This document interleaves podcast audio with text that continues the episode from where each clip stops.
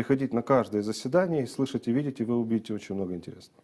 Domnul Anu, Заседания публичные, буду настаивать, чтобы они были открыты. să revenim la procurorul general. Fracțiunea Partidului Șor, acum două săptămâni, aproximativ două săptămâni în urmă, poate greșesc, trei săptămâni, a venit cu o, ini- cu o inițiativă legislativă ca procurorul general să fie ales de către popor.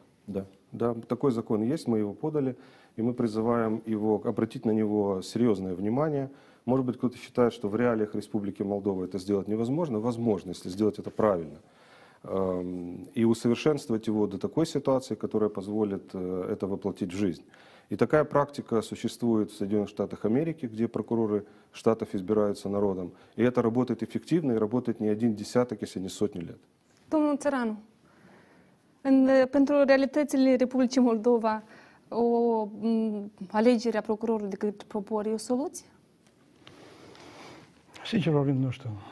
Само по себе это вряд ли будет Să работать. fie Это combinate комплекс, cumva, это pentru că комплекс să fie мер, specialiști конечно. oricum. Конечно. Să fie combinată, să fie o comisie Trebuie să care înțelegem că nu există remedii, remedii universale pentru cazuri concrete. Dintotdeauna lucrurile trebuie să fie deci, aplicate pentru caz, pentru, pentru o, un proces de lungă durată și așa mai departe. Eu nu știu dacă, deci, hai să spunem așa, electoratul Republicii Moldova este pregătit este foarte riscant. Procurorul, de- asta nu e președinte de țară, nu e deputat. Deputatul poate să-și permite multe lucruri. Până la urmă, dacă unul face o prostie, mai sunt încă 100, 100 de deputați care ar putea să corijeze această prostie. Procurorul e cu totul altceva. E cu totul altceva. Din acest punct de vedere, nu știu dacă e o soluție. Eu cel puțin nu m-aș încometa absolut categoric să susțin. Eu vreau, apropo, să mă refer la imunitatea parlamentară. Dar să știți că nici acest... Sună foarte frumos. Haideți să, să ne Să lipsim, debarasăm să- da. să, pe aleșii poporului de imunitate și atunci uh, totul o să fie ok. Mă tem că nu. Apropo, dar de ce uh, țările, iarăși, cu democrație avansate, nu, nu se grăbesc să abroge uh, acest drept al deputaților? Fiindcă imunitatea parlamentară este absolut necesară pentru a garanta o poziție intrinsecă pentru un deputat. Deputatul nu e pur și simplu un cetățean, el este mandatat să ia decizii foarte serioase și sunt momente când eh, uneori trebuie să mergem împotriva curentului. Есть понятие политического Da, иммунитета. din acest punct de vedere e foarte riscant să mergi pe, pe această cale. Poate, poate pe o perioadă scurtă de timp, atât timp cât se, pref- se face o curățenie în societate, da. Dar în linii mari, eh, toată tradiția democratică parlamentară spune că imunitatea e- are un loc foarte bine determinat în sistemul democratic. Și, eh, iarăși, ca să mă refer la ceea ce discutăm despre procuror, ar putea să se întâmple că Stoinoglu este o persoană, o persoană foarte calificată. Eu nu, eu nu vreau să judec, fiindcă nu sunt jurist și nu am competența necesară. Ar putea să se întâmple că el personal are calități morale suficiente, sau el cins- este om cinstit și așa mai departe. Problema e alta. În societate s-a creat un trend, o opinie.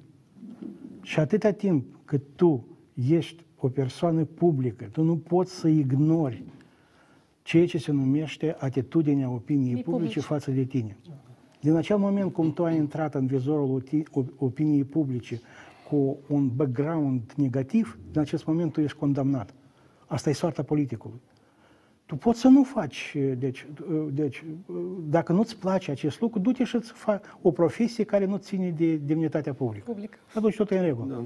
Dar dacă ești demnitar public, tu trebuie, ori te gândești la imaginea ta. În fond, eu unui, unui mare, mare, deci, oligarh din Republica Moldova încercam să-i explic. Îi spun, uite, dragă, politica și, politica și businessul sunt foarte asemănătoare, dar sunt două domenii categoric diferite. În business contează beneficiul final. Ai l-ai obținut, gata, tu ești businessman de... În politică nici nu atât rezultatul contează, cât contează cum, care este atitudinea față de tine a oamenilor, care este imaginea ta în, în raport opinia publică. o- opinia publică. Dacă imaginea e bună, tu, ai, tu ești longeviv ca politician, tu poți să ai rezultate, dar dacă imaginea ta este proastă, gata, tu ești condamnat.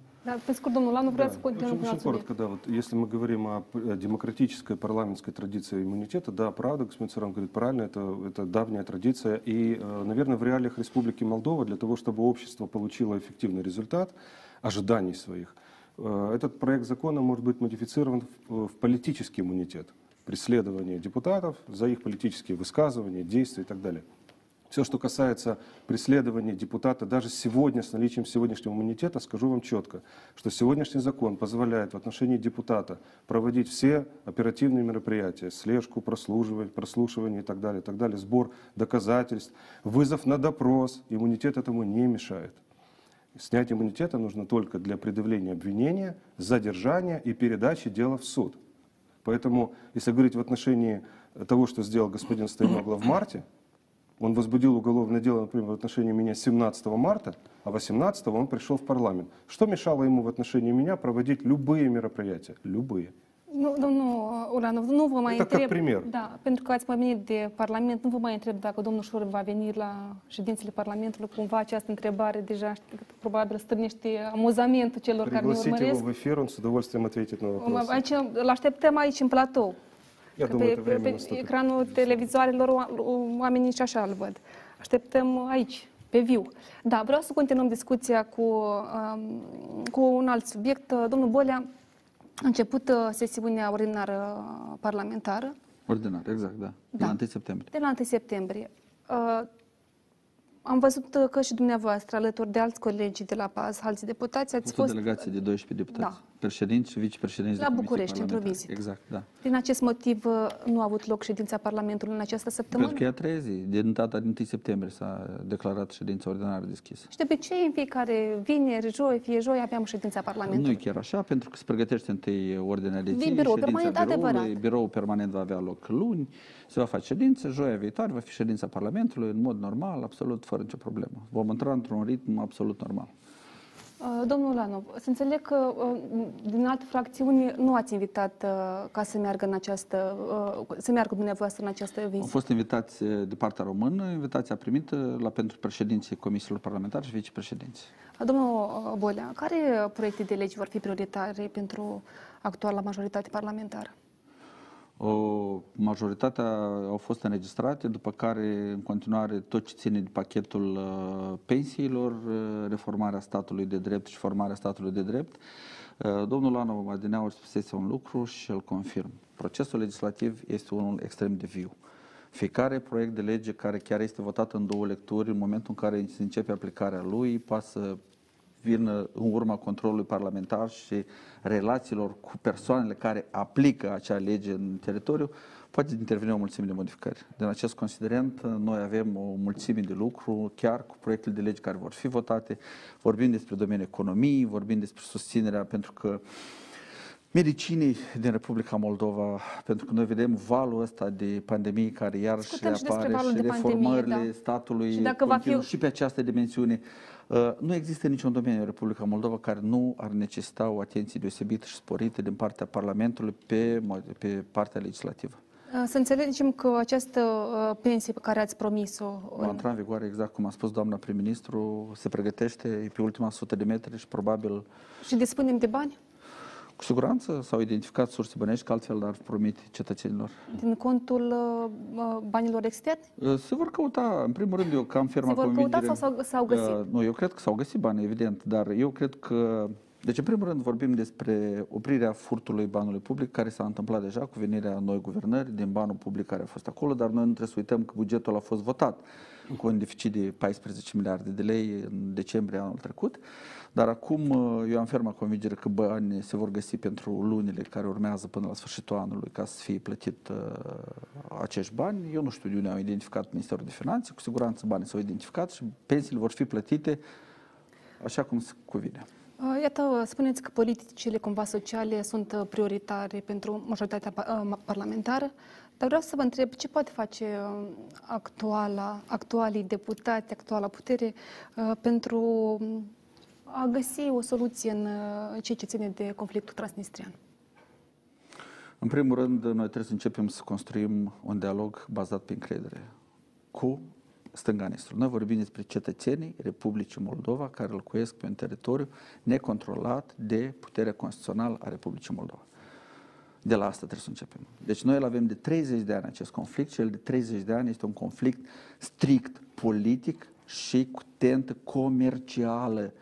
Deci uh, eu la toate emisiunile spun și eu cred că deja în, uh, toată lumea este de acord, în Republica Moldova nu a fost niciodată niciun conflict etnic, nu a fost niciodată niciun conflict religios și de alt gen. Toate conflictele poartă caracter politic în exclusivitate și pe bani. Cineva câștigă Dar bani conflictul nebuni din aceste transnistrian- zone. Și au depăgubit cetățenii Republicii Moldova pentru că din partea aia vine o contrabandă nebună, pentru că noi avem un segment de hotar, tot hotarul nostru de est nu este controlat de Republica Moldova și din cealaltă parte avem cetățenii din stânga Nistului care au numai și numai de pierdut de la faptul că nu fac parte din statul Republica Moldova și nu se dezvoltă Domnul odată Bolea, cu noi. a, de- a- majoritatea parlamentară sau deputații, o să insistați ca trupele rusești să fie, uh, Deci nu s-a știu, să reiterat de părăsească? nenumărate ori lucrul ăsta. Pentru că cumva acest subiect uh, se lasă sub tăcere sau nu s-a poate lăsat niciodată greșesc. sub Domnul- tăcere, domnul s-a Țăran. reiterat de 100 de ori acest uh, su- subiect în general. Uh, Vreau să vă întreb dacă uh, majoritatea parlamentară ar trebui să pună în subiect acest, dacă ar trebui să fie o, uh, o prioritate pentru majoritatea parlamentară uh, tot ce ține de uh, problema transnistriană. Cred că nu. Adică cum? Iarăși, acest nu al meu ar putea să, să, să provoace o mică rumoare. Deci, conflictul transnistrian la ora actuală nu are nicio șansă pentru a, a identifica o soluție politică. Absolut niciuna. Nu există premize pentru soluția politică a conflictului. Unica posibilitate este ca conflictul transnistrian să nu degenereze, să nu creeze probleme suplimentare pentru ceea ce se numește cursul strategic pe care l-a ales actuala guvernare. Iar acest curs strategic constă în deoligarhizare, decorupționare și așa mai Dacă departe. tăcem, nu Construcție. înseamnă că problema nu există. Nu, problema există. Deci conflictul transnistrian de 30 de ani este congelat. Și îl mai congelăm încă o perioadă, pentru că avem mari priorități. Da, desigur. Fiindcă nu, nu de atât dacă avem alte priorități, dar de atât dacă nu există soluții. Pentru ca să existe o soluție politică a conflictului transnistrian, asta înseamnă reîncorporarea Transnistriei în componența Republicii Moldova. Cine va permite acest lucru? Rusia. Rusia de 30 de ani ține acest conflict în stare înghețată pentru a avea o pârghie de influență asupra Republicii Moldova. Punct. Rusia astăzi nu are niciun motiv să-și schimbe poziția în raport cu conflictul transnistrian. Când vine domnul Cozac și spune aici la Chișinău că deci conflictul transnistrian asta e problema voastră internă, Chișinău-Tiraspol. Desigur că el treșează și el foarte bine înțelege acest lucru. Apropo, în 2003 el a venit încoace și ne-a, ne-a adus o soluție. Parcă această soluție nu putea să fie identificată pe perimetrul Chișinău-Tiraspol. Putea, dar era absolut evident că Tiraspol niciodată nu va merge pe o, o soluție fără girul Moscovei. Iar Moscova în 2003 a comis o greșeală, o greșeală fundamentală. Moscova și-a arătat cărțile. Ia că ce vrem noi. Noi vrem să federalizăm Republica Moldova printr-o federație, uh, uh, cum se numea ea atunci, bun, nu contează, printr-o federație în care ultimul cuvânt o să-l spună Tiraspol. Și Chișinău va fi sub abuduirea Tiraspol. Din acest punct de vedere, totul este clar. Problema noastră știți care este acum? Deci, să facem tot posibilul ca conflictul transnistrian să nu se prefacă într-o mare problemă care ar putea să Regiune? creeze impedimente. Și, în primul rând pentru Republica Moldova, inclusiv și pentru regiune pe ansamblu. Apropo, Maia Sandu, în primul rând, Maia Sandu, președintele Republicii Moldova, este criticată pentru faptul că ea nu abordează problema prezenței militare ruse. Da, am văzut Eu- această opinie de mai mulți analiști, Da, chiar am desigur. citit. inclusiv dumneavoastră v-ați... O, nu, n-am vorbit Ați, niciodată ați, despre ați asta. vorbit despre Eu am faptul spus despre că a altceva. redus sub tăcere, cumva. Da. Că Maia, Maia Sandu a, hai să spunem așa, nu scoate în prim plan prezența militară rusă, chiar dacă, dacă vă aduceți aminte, una din primele escapade destul de ne-gentleman pe care le-a comis Rusia în persoana ministrului de externe a Rusiei, Lavrov, care a atacat-o pe Maia Sandu fără scrupule și a spus că ea încearcă să, deci, nu știu ce să facă aici, aproape că război să de, declanșeze și așa mai departe. La, în primele zile de președinția Maia Sandu, atunci când ea a spus că armata rusă trebuie să se retragă. Ia că vă poftim o reacție a președintelui. Acum acest lucru nu se face din simplu motiv. Sunt niște priorități. În politică dintotdeauna sunt foarte importante prioritățile. Ai făcut una, după asta porceți la rezolvarea următoarei probleme. Transnistria astăzi nu este problemă de Când va fi stringență. uh, transmisă problema de bază? Atunci, dacă îmi permiteți și ultima frază, atunci când concertul internațional, fiindcă conflictul transnistrian nu este chestia internă a Republicii Moldova. Conflictul transnistrian de mult este, procesul de soluționare politică de mult este internaționalizat. Mecanismul 5 plus 2 funcționează și nimeni în afara mecanismului 5 plus 2 nu va soluționa problema transnistriană domnul Bore, pe care mult domnul Lisnevski. n-ar dori Da. Chișinău și Tiraspol. Știți, noi uh, am ascultat analiza domnului Țăranu, cu siguranță este una pertinentă, care are și, mă rog, dreptul care are experiența și cunoștințele în domeniu, dar eu uh, cred că platforma parlamentară se va forma un grup de lucru în care vor intra deputați din toate fracțiunile, anul pentru elaborarea strategiilor de lucru pe platformă parlamentară cu cetățenii din stânga Nistrului să se înceapă acest dialog. Pentru că noi știm foarte bine, perfect, cum s-a schimbat dorința Federației Rusiei parcurs la 30 de ani în raport cu Republica Moldova, cu cetățenii din stânga Nistrului, dar noi 30 de ani n-am auzit nici de la un deputat ce vrea Moldova de la stânga Nistrului și ce vrem să se întâmple noi în țara Ce noastră. frumos sună domnul Volea. Nu, dar nu iată. sună frumos, doamnă, dar este un mare adevăr. Noi ce vrem? E ca noi ce vrem. Iată, majoritatea... Noi credem că Păi, iată, în ce- Uniunea ce vrea Europeană o să nouă accede majoritate Chișinău parlamentară, numai. domnul Nu, dar Volea. noi credem că numai Iată, Chișinău o să de accede, asta și dar v-am Bălțul întrebat, nu, ce- Comratul nu. Ce vrea majoritatea parlamentară? Păi Iată, asta, o să vrem de, păi asta o să decidem împreună, platformă Dar parlamentară, nu ați vom decis discuta, cu siguranță, vom începe Discutați. dialogul, de Dialogul. la logul de a vorbi, ceea ce nu este astăzi. Говорится, конечно, можно всегда и обо всем в теории. На практике Și de construcția мы de încredere. что- Очень- и на практике тоже можно, да. Но мы понимаем, действительно, как было правильно сказано, конфликт очень давний. Он э, настолько укоренившийся, эти корни 30-летней давности, будет очень тяжело не то что выдернуть, а сдвинуть с места. И, э, конечно, э, настолько разные мы это видим, очевидно, настолько разные точки соприкосновения, полярности, э, отношения людей к восприятию ситуации, что я думаю, что парламентская комиссия, о которой говорит э, уважаемый коллега, э, безусловно, будет безумно sложно даже подойти к принципам решения этого вопроса.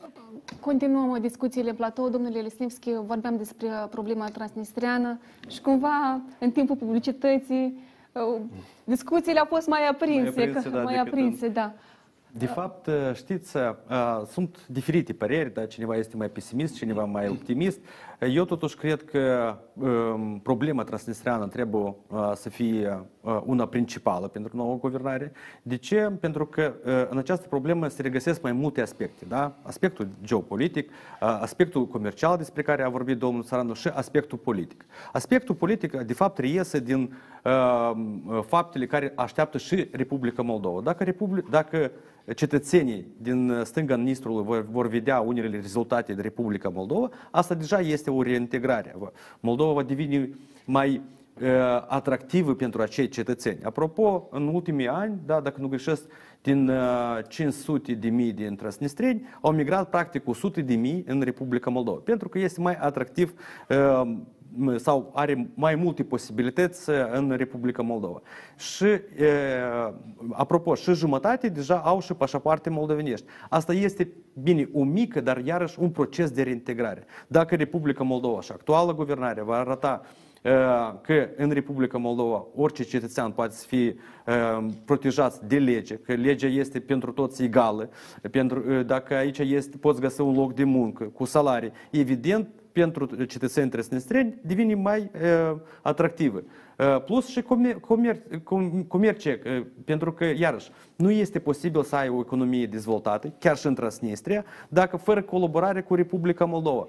Ce ține de geopolitică, aici e mai complicat, pentru că uh, noi toți știm despre această confruntare între Statele Unite și Federația Rusă, evident, acest lucru poate agrava situația din Transnistria. Și apropo, Ucraina la momentul dat joacă nu cel mai bun prieten. Pentru că, da, noi am văzut unele decizii care au luat, evident, Ucraina încearcă să atragă în lupta sa cu Federația Rusă mai mulți parteneri, așa zicem. De ce mi îmi pare, Republica Moldova Dacă- totuși pentru trebuie că să meargă la da, dialog? Pentru că ați uh, pomenit de Ucraina. Iată, vreau să, uh, să ne spuneți cum vedeți această decizie a Ucrainei de a interzice începând cu 1 septembrie? uh, numerele, uh, acces pe teritoriul său pentru mașinile cu numele Transnistria. Mie îmi pare că a fost, uh, părerea mea personală, a fost incorrect față de uh, partenerii din Republica Moldova, pentru că Dar totuși credeți că parte- trebuia dar să fie un Republica dialog. Moldova, credeți că, Pentru că cumva s-a discutat. autoritățile nu știau? Au fost luați prin surprindere? Uh, Mie se pare că totuși mergea dialog, nu a fost uh, pus uh, punct totuși pe acest subiect, pentru că Republica Moldova cu o zi în două înainte a zis că totuși va, vor încerca să prelungească uh, acest termen, însă, re- însă Ucraina totuși a m, pus punct pe 1 septembrie, dar și a interzis trecerea uh, automobilelor cu numerele transnistrene uh, pe teritoriul său. Uh, Mie se pare că totuși asta a fost uh, un uh, lucru nediplomatic, haideți așa să-l numim, fix așa cum și cu problema cu răpirea lui Ceauș. Adică nu există aceea diplomație din alt în rang uh, între aceste două, două state. Uh, Evident, eu înțeleg de ce face această uh, uh, Ucraina. Pentru că Ucraina în orice problemă va reieși din com- propriul conflict. Și apropo, președintele Estoniei a zis foarte bine lui Zelensky, dacă vreți să rezolvați această problemă, trebuie să aveți, în primul rând, de răbdare, să aveți posibilitate de dialog și să, adu- să fiți atractivi, iarăși, pentru uh, cetățenii din uh, uh, ace- acele teritorii. Și pentru acest lucru este necesar de 20 de ani. Dar Ucraina, la momentul dat, ce au făcut, ce au trebuit să facă? Să lupte cu corupția, să devină uh, mai atractive, să facă aceste reforme în justiție și mai mulți lideri europeni Da, să- recunosc că n-au făcut acest lucru. Să revenim la aceste lăcuțe. Domnul Ulanov, uh, cum vedeți auto- că autoritățile la Chișinău cumva au, uh, de fapt, au solicitat uh, Chievului să extindă acest termen până în, uh, în 2022, în ianuarie? Смотрите, в, в- в этой... E o decizie bună э, sau e o cedare? По автомобильным номерам, по Да. въезду, ну, смотрите, э, пострадали люди. Вот э, эти действия разве не приведут к э, разрешению конфликта или даже не разрешению, хотя бы к попытке приблизиться к каким-то вопросам, связанным с диалогом? Наоборот, такие действия разделяют. э, И э, поэтому мне кажется, что э, Вот, вот такой подход к решению вопроса карди- принятия таких кардинальных мер, может быть, они, по мнению украинских властей, должны привести к подталкиванию к каким-то разговорам или каким-то действиям. Скорее, скорее наоборот, очень жаль, что это произошло. А, И, наверное, нашим властям нужно предпринять как можно больше мер для того, чтобы, и как можно быстрее э, меры для того, чтобы нормализовать ситуацию, потому что страдают люди. Э, Граждане, э, проживающие в Приднестровье, являются заложниками этой ситуации. Dar vorbim despre uh, problema cu aceste numere de matriculare, cu aceste plăcuțe din 2018. S-a tot cedat, domnul Borea. De Prima dată atunci s-a votat. S-a votat? S-a votat, a fost o soluție foarte bună pentru că asta face parte din procesele integraționiste pentru ca Republica Moldova să se reintegreze. Și eu cred că a fost o chestie foarte E benefică. un a fost pas un proiect spre de lege. integrare, domnule Bolea? sau- Numerele de Da. matriculare, sigur, da. Este un pas pentru reintegrare, absolut. Și această idee a venit uh, în Republica Moldova din partea reprezentanților Uniunii Europene, OSCE, americanilor și multe, multe alte lucruri. Pentru că noi, în final, vedeam așa. Deci, în afara faptului că acești cetățeni ai Republicii Moldova sunt ostatici unui regim neconstituțional în stânga Nistrului, ei mai sunt și privați de dreptul de a circula. Ei circulă pe teritoriul Republicii Moldova, ei nu pot ieși în Uniunea Europeană și multe alte lucruri. Da, ei pot să vină să-și pună să- mașina la, să o înregistreze în Republica Moldova, pot și ei actele în regulă, dar în același moment noi cunoaștem că în stânga Nistrului pot avea ei probleme. Să noi înțeleg vorbim că de cetățenii în Republicii Moldova. 2022, doi, iarăși veți veni în- cu încă o solicitare. Uh, nu cred, dar să ajungem până atunci. Dar eu cred Și că până asta la atunci, nu, nesfârșit uitați în tot. felul următor. Noi Continuăm. Vorbim despre oameni. E adevărat, vorbim Noi despre oameni, dar vorbim și oameni. despre o problemă. Nu, dar noi vorbim despre oameni întâi. Noi începem să vorbim despre probleme că sună bine la televizor, dar noi Nu, vorbim noi despre vrem om să și nu, dar înțelegem noi, cum păi vedeți- dați să vorbim despre oameni. Cum și despre vede interesul omului. actuala Și dacă guvernare, măcar- actualii Păi deputați? actuala guvernare. Noi vorbim Da, despre aceasta. oameni și soluțiile trebuie să fie axate pe interesul omului. credeți că aceasta și acești este o oameni trebuie să soluție, aibă timp și prelungirea? trebuie să înțeleagă Vreau că să- pe data o să- de 10 ianuarie ei trebuie să-și matriculeze. Deci până la etapa actuală au fost matriculate în total 4.000 și ceva de mașini din 100 și ceva de mii de mașini. Și acum au posibilitatea, au un imbold foarte real ca să-și matriculeze mașini cei care vor să iasă de pe teritoriul Republicii Moldova. Da, domnul Țăranu. Bun, fraților, desigur că trebuie să te gândești de, la oameni. Numai că acești oameni sunt ostatice unui regim care nu se gândește la ei. Ei au avut din 2018 trei ani la dispoziție ca să îndeplinească obligațiunile pe care și le-au asumat oficial în cadrul unei înțelegeri. Asta e tactica separatiștilor din Transnistria care este încurajată de Moscova. Voi puteți semnați orice, dar în realitate nu este obligatoriu să vă conduceți de aceste uh, înțelegeri. Și atunci ce face Ucraina? Ucraina spune că de la 1 ianuarie 2020 se interzice. Vine Chișinăul și spune, fraților ucraineni, haideți să nu facem chestia asta, că acolo sunt oameni, trebuie să le... Ok. Chestia se prelungește până pe data de 1 septembrie 2021.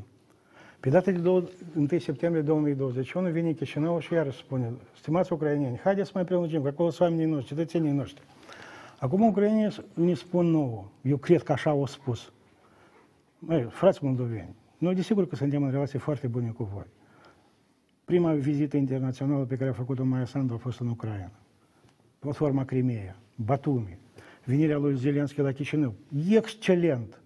Ori dar voi vă gândiți la interesele noastre a Ucrainei?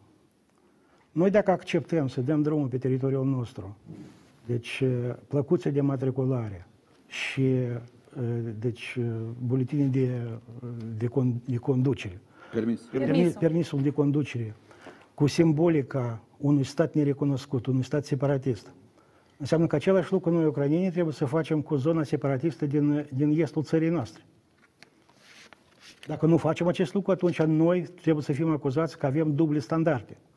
În raport cu separatiștii din Transnistria facem acest lucru, dar în raport cu separatiștii din Donbass nu facem acest lucru. În ce situație nimerește Ucraina? Și atunci Ucraina spune, nu, scuzați-ne, noi vom fi nevoiți să ne apărăm inclusiv și noi de două ori am mers în întâmpinarea voastră a moldovenilor, dar acum noi avem interesul nostru.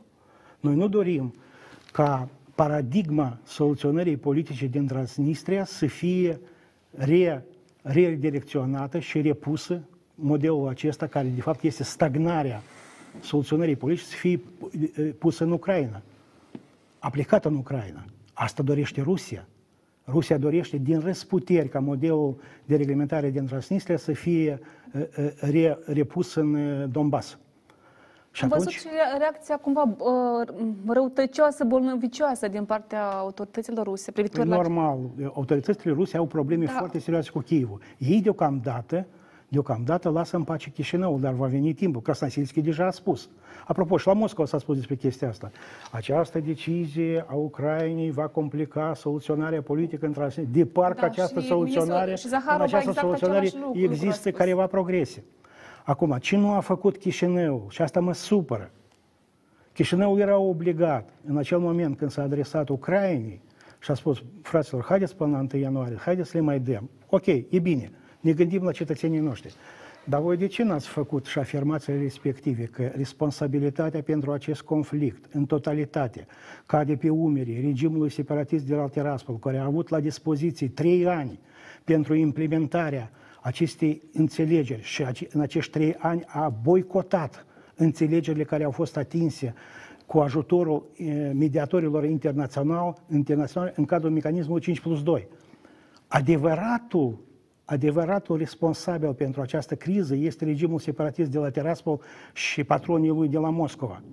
Dar acum, uitați-vă ce a ieșit. Cu Ucraina duce responsabilitatea cea mai mare a cei care au boicotat și nu, au îndepl- nu și-au îndeplinit eh, deci, obligațiunile sale, ei cumva rămân intacți, mai mult decât atât. Ei apar într-o lumină favorabilă, dar noi ne gândim la interesele oamenilor simple. Și noi, în comentariile noastre, încă cumva turnăm apă la, acea, la, la, acest, la, la această speculație, dar dacă do- doriți o provocațiune, o provocațiune politică. Nu. Trebuie să spunem foarte clar. Regimul de la Tiraspol a tergiversat conștient implementarea acordului care a fost atins în 2018 și face acest lucru și mai departe. Ei se gândesc că e felul următor. Noi să semnăm înțelegeri, dar în realitate nu o să le facem. Și de, știți de ce? Fiindcă pe parcurs de 30 de ani, Chișinăul a tolerat acest lucru, fiindcă pa- pe parcurs de 30 de ani nu există o lege în Republica Moldova care foarte precis ar spune care este statutul juridic al regiunii Transnistriei în componența Republicii Moldova. Noi De- nu avem așa statut. Acest Domnul Țăran, statut, dacă da. să luăm, uh, să mergem și mai departe un pic până la Republica Moldova. Republica Moldova până acum nu tot astfel a semnat și acord de asociere și nu a îndeplinit nimic din el. Nu la fel o proceda și Chișinău de fiecare dată. Dar asta ce are cu... Nu are nimic, dar eu vă spun că tot ce s-a întâmplat acum pe ambele male ale Nistrului sunt așa ca în oglindă. Deci de-abia urmează. Nu, stați, acordul de Împreună cu asociere structurile- nu l-au îndeplinit alte guvernări. Dar Evident. acest acord Păi trebuie nu. să-l îndeplinească guvernarea dumneavoastră. O să Asta e diferența. Deci, noi o să facem totul ca la carte și cu structuri internaționale Deocamdată- împreună, dar iarăși, dincolo de jocurile politice, orice până una alta lovește în cetățeanul simplu. Domnii de la șerif nu au nici cea mai mică emoție. Eu sunt sigur că ei sunt cetățeni ai Republicii Moldova sau Rusia și circul foarte liber cu avioane. 300 de personale. camioane de la combinatul siderurgic de la, de la Râbnița au numere de matriculare în Republica Moldova. Foarte bine. Dar cetățenii simpli nu au. De ce? Apropo, numerele de matriculare se dau gratis. Da, e Deci, foarte ieftin. regimul a făcut tot M-a permis posibil. plătiți. Regimul a făcut ca ei să nu obțină. De ce nu spuneți acest lucru? Păi cum nu spunem? Domnul Țăran, dar credeți că uh, acest statut special cumva uh, ar ameliora uh, situația în... Păi Din acel moment, cum voi, într- printr-o lege a Republicii Moldova, spuneți foarte precis, teritoriul din stânga Nistru este un teritoriu ocupat de un regim separatist. Nu trebuie să spuneți că este ocupat de Federația Rusă, chiar dacă acolo este prezentă armata rusă.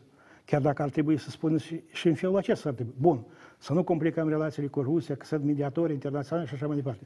Dar să spunem foarte clar, acest teritoriu temporar nu este controlat de instituțiile constituționale ale Republicii Moldova, este un teritoriu ocupat de un regim separatist care ilegal, nerecunoscut în lume și atunci totul este clar, devine clar imediat, inclusiv pentru partenerii noștri internaționali. Fiindcă astăzi vin băieții de la OSCE care vor să, funcționari simpli, care vor să demonstreze că în mandatul meu s-a înregistrat un progres la negocieri. Așa a fost introdus, a, au- introduse aceste plăcuțe. De fapt, plăcuțele trebuiau să fie perfect moldovenești. De ce s-au introdus plăcuțe așa numite neutre? Cu ce ocazie? Iar ce a făcut Transnistria, chiar aceste plăcuți neutre înseamnă un atentat la așa numită suveranitate statală a Transnistriei. Ei nici asta nu vor să accepte. Republica Moldova este gata să cedeze o parte din suveranitatea, suveranitatea sa, recunoscând că automobile din Transnistria ar putea să circule fără, eh, m- Da. fără eh, Aceasta- mă scuzați, fără numere f- cu simbolica moldovenească. Dar Transnistria nici asta nu vrea să recunoască. Dar această rugăminte este, uh, o vedeți ca o cedare în fața Tiraspolului? Eu nu cred, eu nu cred că este o cedare. Bun, s-au făcut foarte multe cedări. Problema este cu totul alta, că lucrurilor trebuie să le se spună pe nume. Na- Că altminteri, toată presa rusă astăzi scrie că Maia Sandu este în cărdășie cu, cu Zelenski. Că Maia Sandu a știut despre chestia asta. Eu nu știu, a știut, n-a știut, nu contează. Sunt chestii foarte concrete. Partea moldovenească s-a adresat Ucrainei să, continu- să prelungească termenul. Ucraina a spus nu. Este o, o chestie care este fixată categoric. Și Din pentru asta că trebuie să ieșim. Ucraina a spus nu, domnule Lisneschi, credeți că acest, uh, iată, de la aceste plăcuțe, uh, de la plăcuțele de matriculare, s-ar putea uh, escalada un conflict mai mare? Bine, uh, nu că Se am- va fi se un ampli- conflict mai mare. Evident că Se va orice amplifica? greșeală, uh, cât mai multe greșeli vor fi, cu cât mai mă, mă, agresiv va fi acest conflict. Și aici problema nu este că Ucraina a, zi- a spus nu. Pentru că, precum am înțeles uh, și din informația oficială, s-a vorbit că totuși se vor prelungi această perioadă. Iar Ucraina, deja practic pe 1 septembrie, evident a încercat să aducă un cadou uh, transnistrienilor pe 2 septembrie, dar totuși a interzis acest lucru. Uh, Mai mult aici este problema, că Republica Moldova a fost arătată într-o culoare destul de negativă în aspect uh, diplomatic, uh, pentru că, de fapt, s-a, totul s-a decis deja după uh, informația oficială cu care a venit Republica Moldova. Aici mai este mai mult uh, problematic. Dar, uh, uh, evident, Ucraina uh, în, cu Transnistria, în orice relație cu Transnistria, va reieși din problemele sale uh, pe teritoriul care le, le are.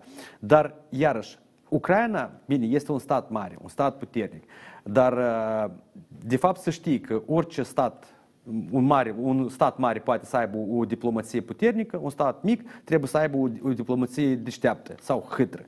De aceea eu consider că dacă totuși se va merge pe conflict cu Transnistria, se vor încerca de a arăta unele, așa zicem, punctele pe ei, noi nu vom obține ceva uh, destul de, de serios în această problemă. Pentru că am văzut foarte bine cum uh, în condițiile când uh, um, se luptă două, două, trei țări mai, mai mari ca Uniunea, ca țările europene, Statele Unite sau Federația Rusă, ei tot apără interesele sale. Și noi am văzut cum Ucraina, un stat mare, a rămas practic fără nimic, fără nicio susținere și la momentul dat cere de la Uniunea Europeană recompensarea pentru gaze, cumpără gazul cu două ori mai, mai mult, ia că cu ce s-a, s-a, s-au pomenit, da, ucrainienii pentru diplomația sa necorectă.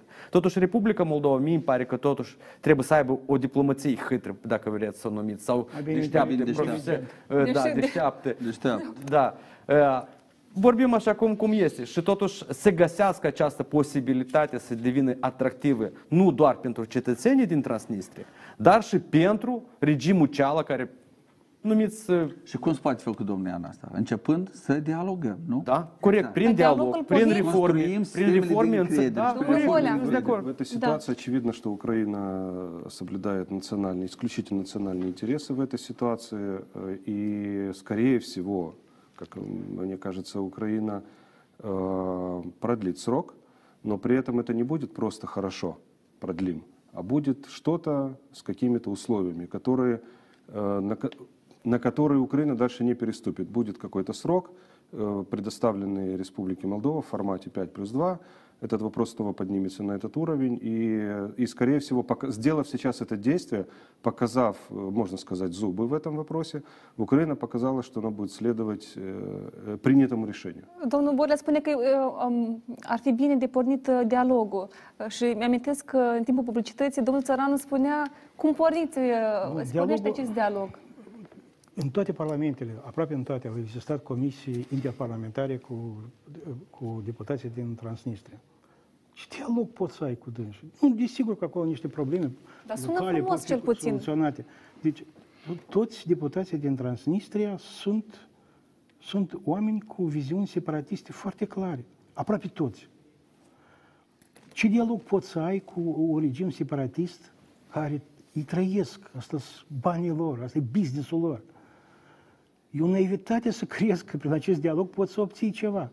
A, ca să menții situația, ca să nu iasă absolut sub control. Asta este da. Vreți cu cetățenii să aveți dialog? Ok, faceți acest dialog. Cum? Poate niște Domnul asociații, Țăranu, știți. De 30 Dar nu mă de ani învățați auzim dumneavoastră ce pe mine, spuneți domnul dumneavoastră. Bolea. Și nu mă se întâmplă învățați. absolut nimic și suntem acolo unde suntem acum. Desigur, Și fiindcă- noi nu avem un teritoriu și unde v-am să spus discutăm, de să ce avem suntem, cetățenii de Republicii ce- Moldova de ce care duc și suntem votează acolo. pe bani. Uitați-vă la ce, alegeri. s-a- ce se întâmplă. Vine Cozac la, la Chișinău, se întâlnește cu președintele Republicii Moldova, iese la conferința de presă и spune Я договорился с Майей, с Майей Григорьевной, что не будет никакого, никакой блокады. Adică nu o să fie nicio blocadă. Noi am convenit cu președintele. Și Chișinău tace. Chiar cu adevărat, domnul, doamna președinte a spus că nu va fi blocadă? Sau a fost o invenție a domnului Cozac? Dacă noi ta- tăcem, înseamnă că noi recunoaștem veridicitatea aceasta. Dar atunci, doamna președinte, când a vorbit cu Cozac și i-a promis că nu va fi nicio blocadă, cred că i-a spus, trebuia să-i spună. Domnul Cozac, dumneavoastră îmi cereți ca să nu fie blocadă, dar dumneavoastră, având influență la Tiraspol, ce ați făcut ca în trei ani să fie îndeplinite, uh, să fie îndeplinite înțelegerile sub care stă semnătura și a Federației Ruse? Dumneavoastră, de ce nu folosiți influența? Problema e că Nu, stați o rușii își clipă. duc, A spus sau nu a rușii își duc, spus? Doamnă țărană, rușii își duc interesele lor. Eu am spus-o de la bun început. Care sunt interesele Moldovei în toată discuția asta, în afară faptului că stăcem și ne facem morți în popșoi? Nu, eu nu, eu, Nu, dar altceva decât pur și simplu stăcem și ne facem că noi nu ne placem, că aia nu știu cum și să-i numim în Nu tot stăcem, felul. eu vă spun dar liber haideți să- să vorbiți. Nu, dar de Dumneavoastră 30 tăceți. de ani nu se întâmplă nimic. Ați fost și De ce ați deputat, ați fost și tăcut? ambasador. Noi avem o lună de când am preluat puterea în stat, în Republica Domnul Moldova. Bolea, eu am Ce demisionat tăcem noi? în semn Noi de muncim și protest lucrăm. din postul de Noi muncim și ambasador. lucrăm. Avem o Domnul lună Bolea, de când e ascultați-mă guvernul atent. ăsta, da. Eu am demisionat în semn de protest Foarte bine ați împotriva făcut. acelei politici pe care au început să o promoveze agrarienii în Și problema 30 de ani ce s-a transnistreană. întâmplat în Republica Moldova? Sunteți Păi- mulțumiți ce s-a întâmplat în Republica Sigur Moldova? că nu. Sunteți mulțumiți cum a fost gestionat conflictul ăsta din Transnistria? Eu nu sunt Noi avem mulțumit. cetățenii Republicii Moldova Domnul- care nu sunt în zona noastră de control. Dar nu, de asta Și dumneavoastră îmi demagogie, povestiți de domnul fiecare dată nu știu ce. Ce înseamnă demagogie? E demagogie Ce pură. înseamnă N-ați demagogie? făcut încă nimic. Dar, Avem de, o dar lună, deja domnul spuneți, țăran, da, o dar lună. deja spuneți că aveți 30 de soluții. ani au trecut și nu v-am auzit să fiți atât de... că toată lumea tace. Dar acum avem o Cred că lună de sunteți când surd, a venit domnul guvernul. Nu, dar o lună trecut, Eu domnul care, Țăran. eu care de O 20 lună. de ani sunt la televiziune. O lună de Și când a vorbesc fost în instaurat permanență guvernul despre Republicii asta. Moldova. O lună. E și 30 de zile. Păi vă Și întreb, eu cred că se în caz, muncește în caz suficient de concret, mult. vă întreb, Formează de guvernele. ce n-ați spus că uh, transnistrenii sunt Dar cine nu duc știe de lucrurile responsabilitate? care le spuneți dumneavoastră asta? Cine nu le spune? Cine nu le spune lucrurile astea? Noastră personal a spus că Maia Sandu a cerut scoaterea Dar armatei. evitați să spuneți din motivul... Care Pentru că- motiv? Că, păi vrem să cuno- înțelegem și noi care este motivul. Care motiv? Păi La ce? dumneavoastră spuneți. Păi iată, iată domnul uh, uh, Țăranu a explicat clar. Și uh, cumva asta, uh, și sub tăcere, uh, și cu acest conflict, mă refer la, la uh, numele transnistriene, am aflat din presa din, uh, din presa ucraineană, după care autoritățile noastre au tăcut. De ce au tăcut? N-am înțeles. Domnul Deci Băi, au știți ce au declarat? Că Republica Moldova a cerut prelungirea despre anume... prelungire am aflat din, uh, nu de la autoritățile noastre, dar s-a aflat uh, din- din presa ucraineană, nu de la noi am aflat. Păi După- nu citiți presa noastră, probabil. Deci, în primul rând, domnul, domnul Bolea. viceprim-ministru a ieșit și a spus în felul următor că, reieșind din interesul național, că introducerea interdicției de circulație la transportul necomercial lovește în primul rând în cetățeanul simplu, nu lovește în firme care sunt uh, ocupate de nu știu care interese altele, nu lovește în conducerea din uh, zona din stânga Nistrului, lovește în cetățeanul simplu. Firmele sunt înregistrate în Registrul Exact. Republicii Din, Moldova. mai ales că a spus că sunt 300 de mașini care sunt matriculate la noi deja. Pur și simplu lovim oameni care trăiesc acolo permanent și au rude și merg în Ucraina la Noi rudele lovim, sale. regimul transnistrean lovește. Exact, de acord. Păi asta și dar, spuneți. dar, Dar ei oamenii nu au din nicio Transnistria treabă nu cu vor asta. înțelege, pentru că Republica Și Moldova din acest blochează considerent s-a luat Ucraina. decizia Oamenii nu vor la înțelege. care le se dă Dacă tu ultima spui decizie. Că Ultima decizie. Krasnosilski duce vina pentru faptul că nu, că autoritățile din Transnistria nu și-au îndeplinit datoria.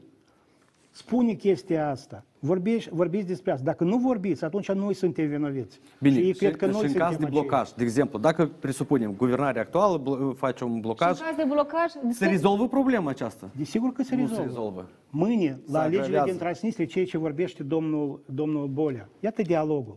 Mâine, alegătorii care nu pot să meargă în Ucraina vor spune, dar ce întreb nou acest Krasnoselski, care nu ne garantează libera circulație? Continuăm uh, discuțiile aici în platou. Astăzi, uh, dar vreau să trecem la alt, la alt subiect. Astăzi, uh, um, deputatul socialist, domnul Novac, a avut o conferință de presă și vreau să urmărim niște declarații, după care să revenim la discuție.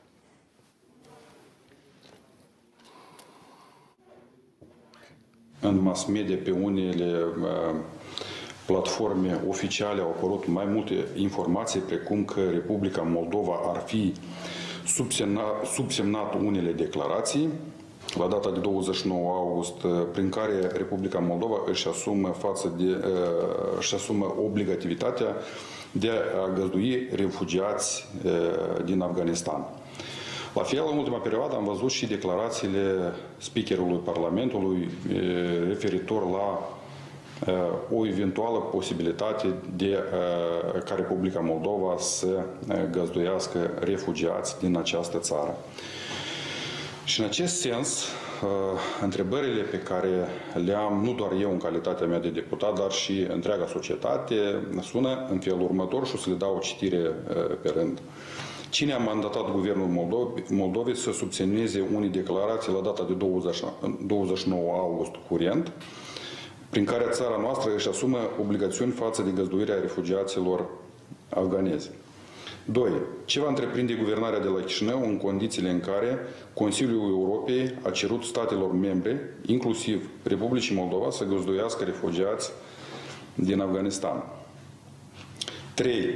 Câți refugiați din Afgan- Afganistan intenționează să primească actualul regim de la Chișinău?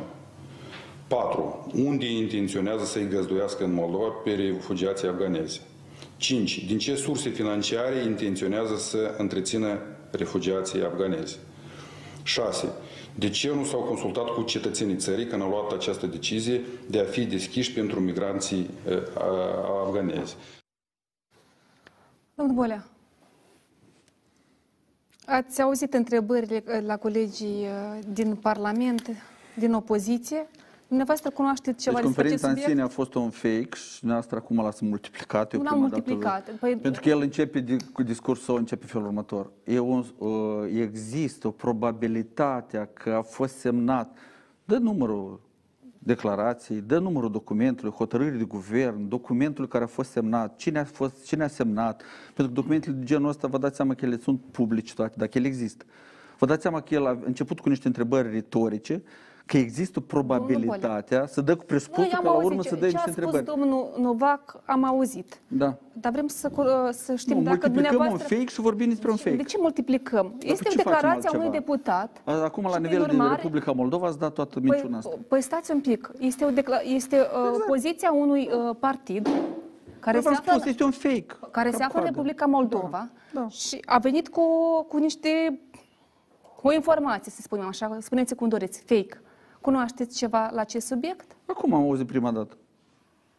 Domnul Țăranu, o sperietoare? Socialiștii sunt incurabili. Uh, Le-a plăcut la timp respectiv cu 30 Sirieni? 30 de mii. Sirieni? Exact, da. da. și acum deci cu afganezi. Adică sunt lipsiți de fantezie băieții. Bun, până la urmă, și eu cumva am, și pe mine m-a mirat. Eu am văzut uh, această declarație a socialiștilor. Nu pot să nu cred pe domnul deputat. Dacă e un fake, cu atât mai mult atunci. Bun, cum acolo? Deputații, în declarațiile sale politice, nu duc nicio responsabilitate, da, în afară de responsabilitate politică. El a făcut acest lucru să-l aprecieze opinia publică. Deci dacă este fake, ceea ce a spus domnul deputat, atunci cu atât mai grav stau lucrurile.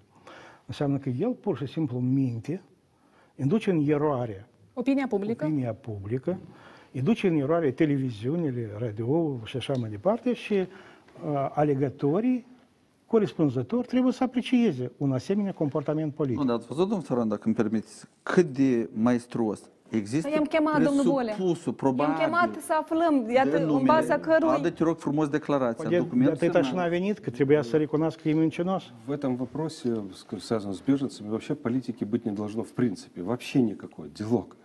Должны быть международные нормы и правила. Если Республика Молдова является частью конвенций, э, ратифицированных в- нашей стране, связанных со всем, что относится к вопросу беженцев, их принятия, размещения, есть финансирования. обязательства. Есть обязательства, значит, их нужно исполнять. Если нет обязательств Республики Молдова в этой части, то это вопрос э, очень деликатный. Э, А тем более в такой теме, как принятие в страну массовых, массового количества беженцев. Поэтому политика здесь должна быть меньше всего. И в этом вопросе нужно дать слово МИДу, который должен поставить четко и ясно все точки над «и».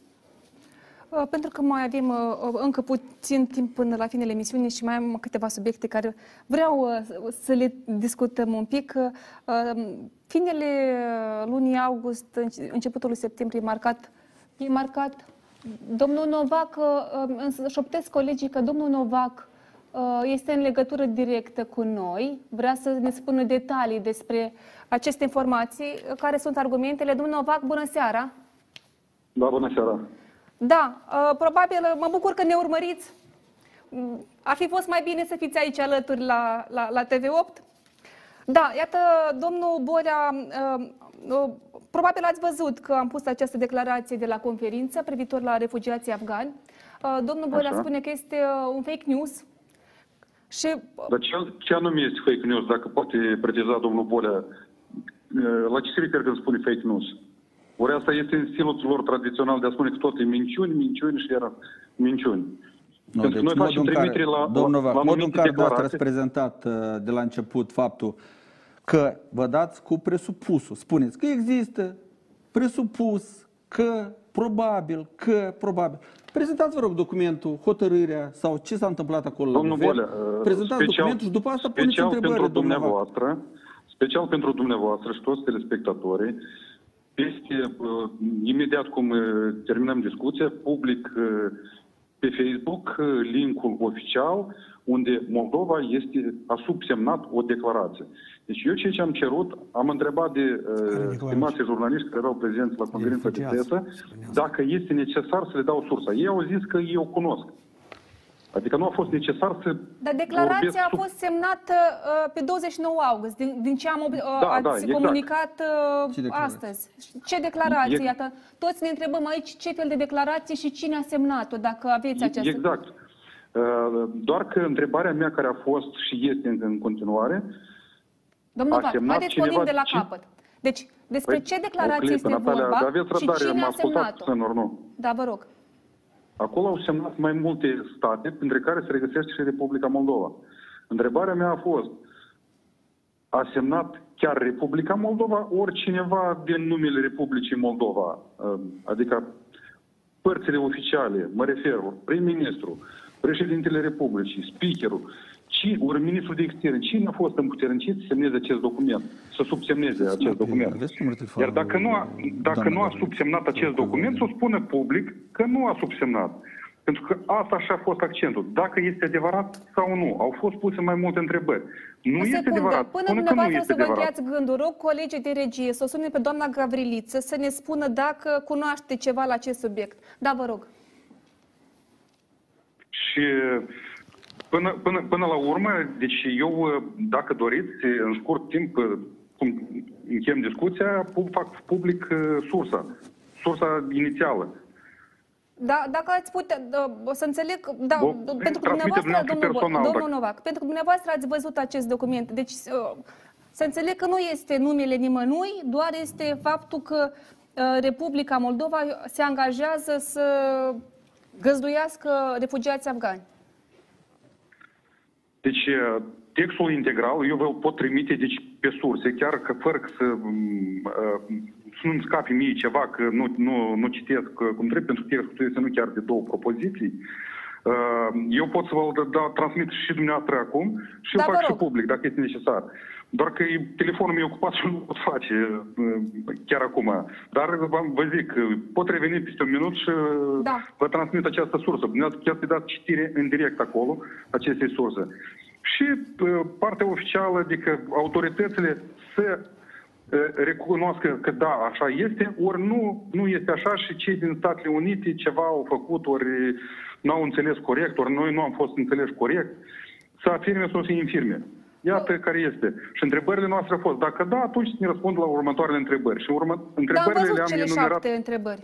și întrebările au fost uh, vociferate. Da, d- domnule Iată- Imitați, iată dacă tot- aveți vreo întrebare, că vreau să, am auzit poziția domnului Novac. Domnul Novac, vă mulțumesc mult.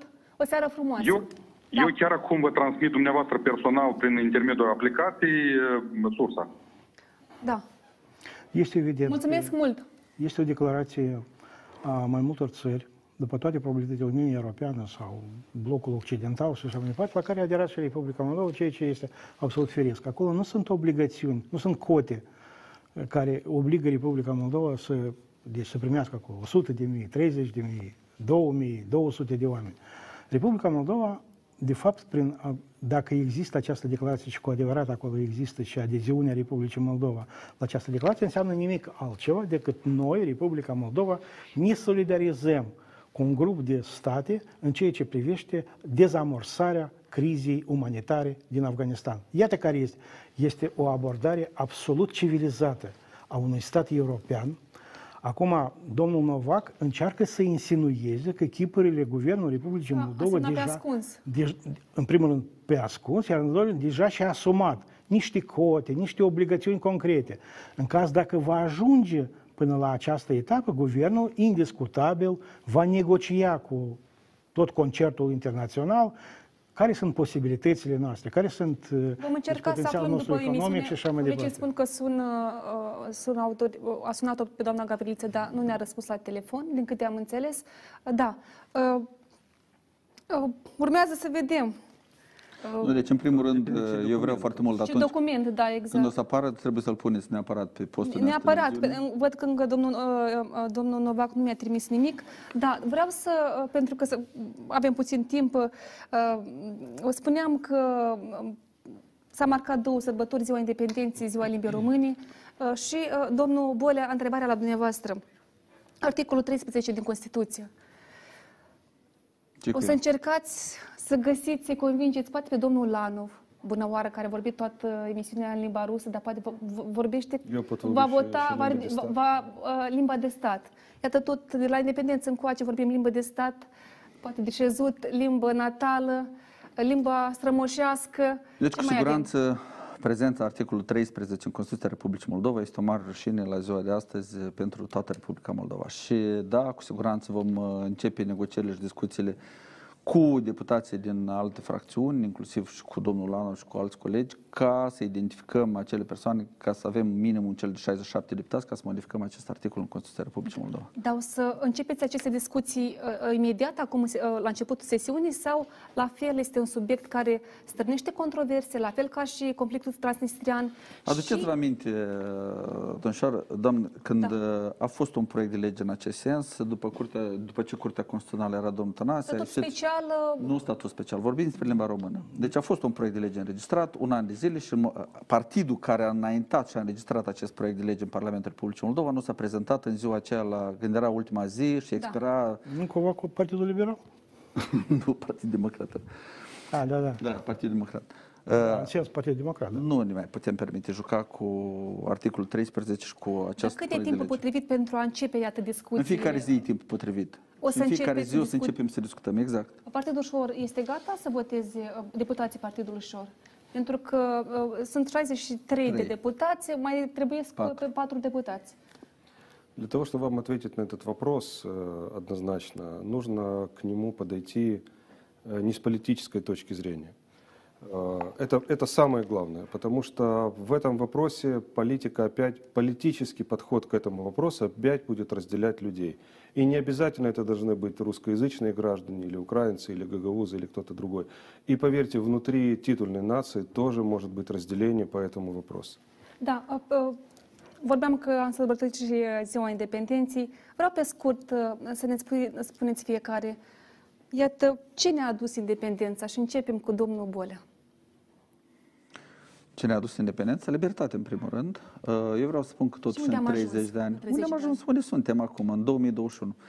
Deci, în primul rând, noi vorbim despre un proces de evoluție a Republicii Moldova, Nu o place schimbare a această societății. evoluție? Ba da, este o evoluție, s-au schimbat oamenii, s-au schimbat mentalitatea noastră. Suntem uh, cu adevărat un popor european care avem aspirații europene, suntem un popor și alegători foarte maturi. Și vorbesc, când vorbesc de alegători și de stânga și de dreapta sunt la fel de maturi, cu cerințe foarte mari și puternice asupra politicienilor.